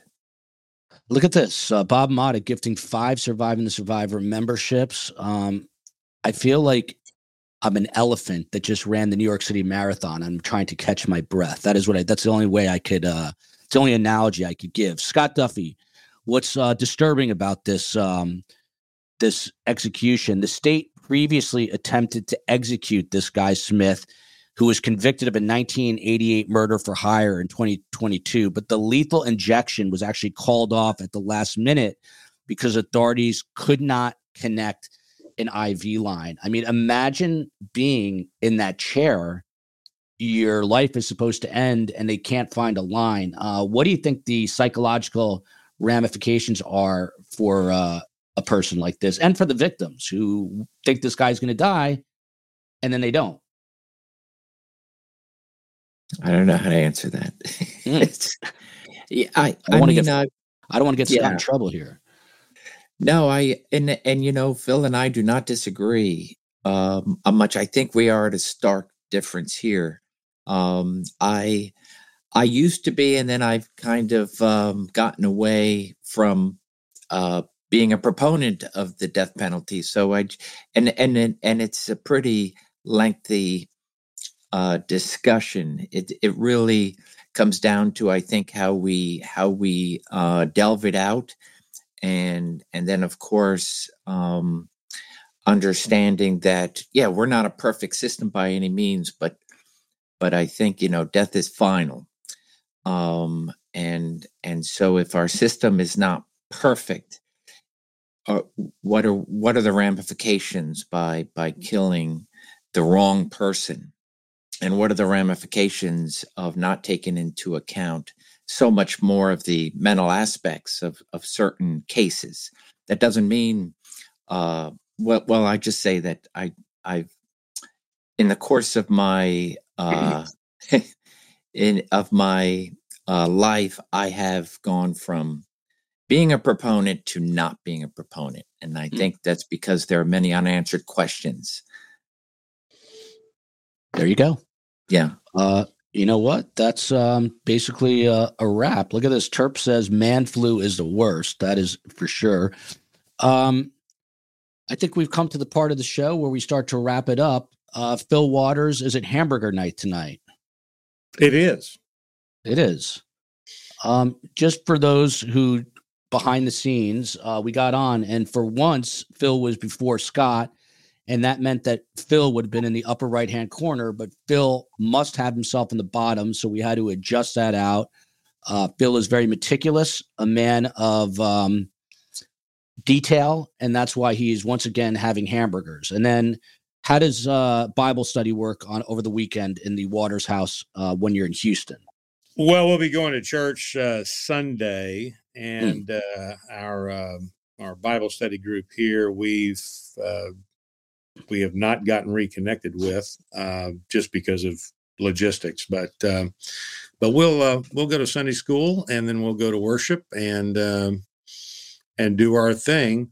And uh, you know, I'm going to be up in the Scott's territory uh, back in April, right? The mm-hmm. end of April. And it's coming right up. It's coming yeah, right up. Uh, your yeah. gal is uh, putting together all the stuff, the hotel, and all that good stuff, and so yeah, I'm looking forward to that. And and uh, and Scott, then, is that going to be streamed yeah, by any chance? that ha- well, hang on. All right, go ahead. When Fil. that happens, and when that happens, Scott and I will have a discussion about his change of attitude for the death penalty. So to bring him back into the fold and uh, and get him where he he knows he needs to be. So uh, there you. Go. But I do want to make uh, real quick and it'll it will be it'll be a, a, discussion in with with nothing but brotherly love. So Absolutely.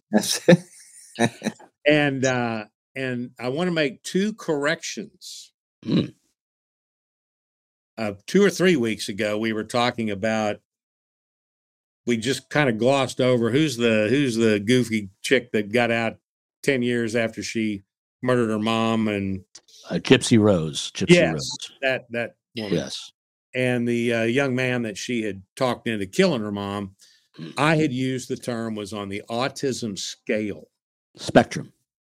Well, that's what I was going to say. So my wife, after we watched it, she corrected me the minute those words came out of my mouth and said it is the autism spectrum. So I wanted to make sure that I stand corrected in that and the other um, was um, the discussion we had about um, Def Leppard Mm. and the drummer uh, Tony Kenning, I think is his name, who uh, lost his arm in a in an accident.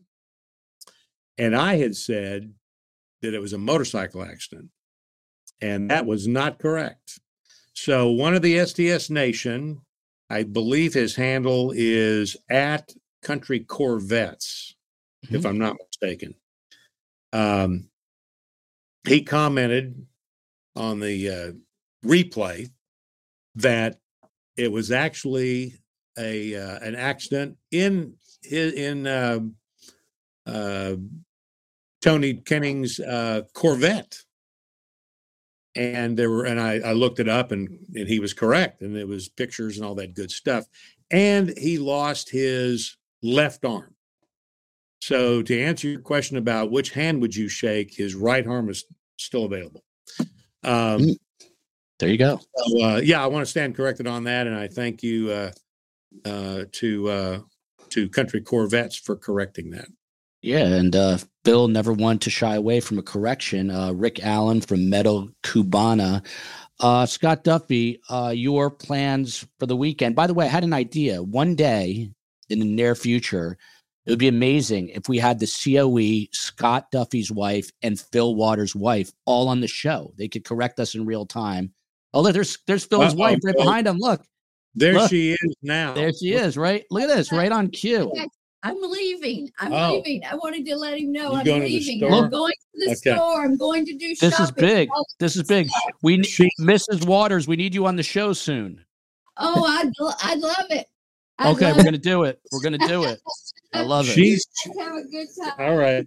Love you. Love you. She's going to the store to do our weekly shopping, so which she is most adept at. Fil, you should get out there and help her. It ain't 1955 anymore, Fil Waters. She, you know, we do go shopping together in Hawaii, only because I I forced myself into it. But she really doesn't want me anywhere around when she's shopping. So uh, Oh, that's a good point. Look at this, Fil. Your wife is beautiful. Um, She is. Miss Waters, lovely woman. There you go. One day, look at Chief Everything. I o- OMG, I love her. Uh, Scott Duffey, uh, do you think your wife would ever come on the show willingly? Uh, being that it is Friday afternoon, she is a hardworking school nurse, so Mm. not at twelve thirty. Maybe she would give me some uh, meds for this cold. I might have to call Oh. her later. There's Scott- always extra meds at the school. Scott Duffey, are you going to hit the um the watering hole near your home tonight? you know, I was thinking about it. I was thinking it's a good day to do it. It's we we've just been in this constant rain and overcast, so I'm thinking a mm. nice visit to our local tavern. I just want to say tomorrow's my oldest brother's birthday, so happy Oh, birthday! Happy birthday. show First every name? once in a while. What's his first? Chris. Happy birthday, Chris Duffey. Happy Big birthday. Yeah. Yeah. Uh, Scott Duffey, was it problematic your whole life when you would say, "Yeah, my name is Scott Duffey," but then you have to say it's D U F F E Y? Was that annoying to you? Because everyone assumes it's just D U F F Y. Was that annoying? Yeah. No, it's it's it's um it's customary now. So if I if I I love watching when I go somewhere and I watch people type it in, I won't say EY and I'll just see them going through and then say, Well, you don't exist. And I'll say, Okay, well, let's try EY. Mm. Straight up. He he waits. I love it. Um, well, listen, as I say every week, I love these guys uh, more than life itself. I'm glad they're here. Life is going too quickly. Uh, cherish your health. You never know when you're going to get the flu or, God forbid, something worse. Uh, Ferraris can always wait. So uh, that is my final thought. Until then, love you, America. Love you, Houston, Texas. Love you, Philadelphia, Pennsylvania, the Commonwealth, Miami, Florida, and uh, the Republic of Ireland, and everywhere else.